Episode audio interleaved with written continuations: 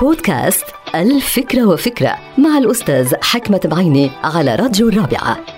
فكرة اليوم لها علاقة بالتنمر الرقمي.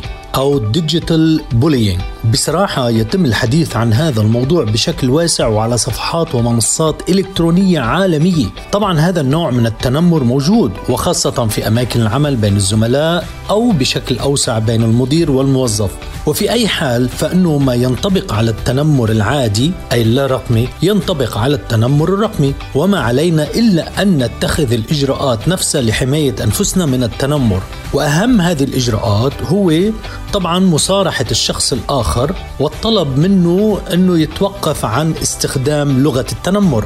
ومن ثم توثيق كل حالات التنمر لغة التنمر توثيق الإيميلات توثيق المسجز كلها من أجل استخدامها في شكوى بسيطة إلى المدير الأعلى أو إلى قسم الموارد البشرية. هناك أدلة لازم تكون موثقة وتتعلق بلغة التنمر المستخدمة. فإذا المسألة بسيطة لا داعي للقلق أو التوتر. وثقوا لغة التنمر صارحوا الشخص بأن التنمر سيء ومن ثم الشكوى إلى المدير الأعلى أو إلى قسم الموارد البشرية.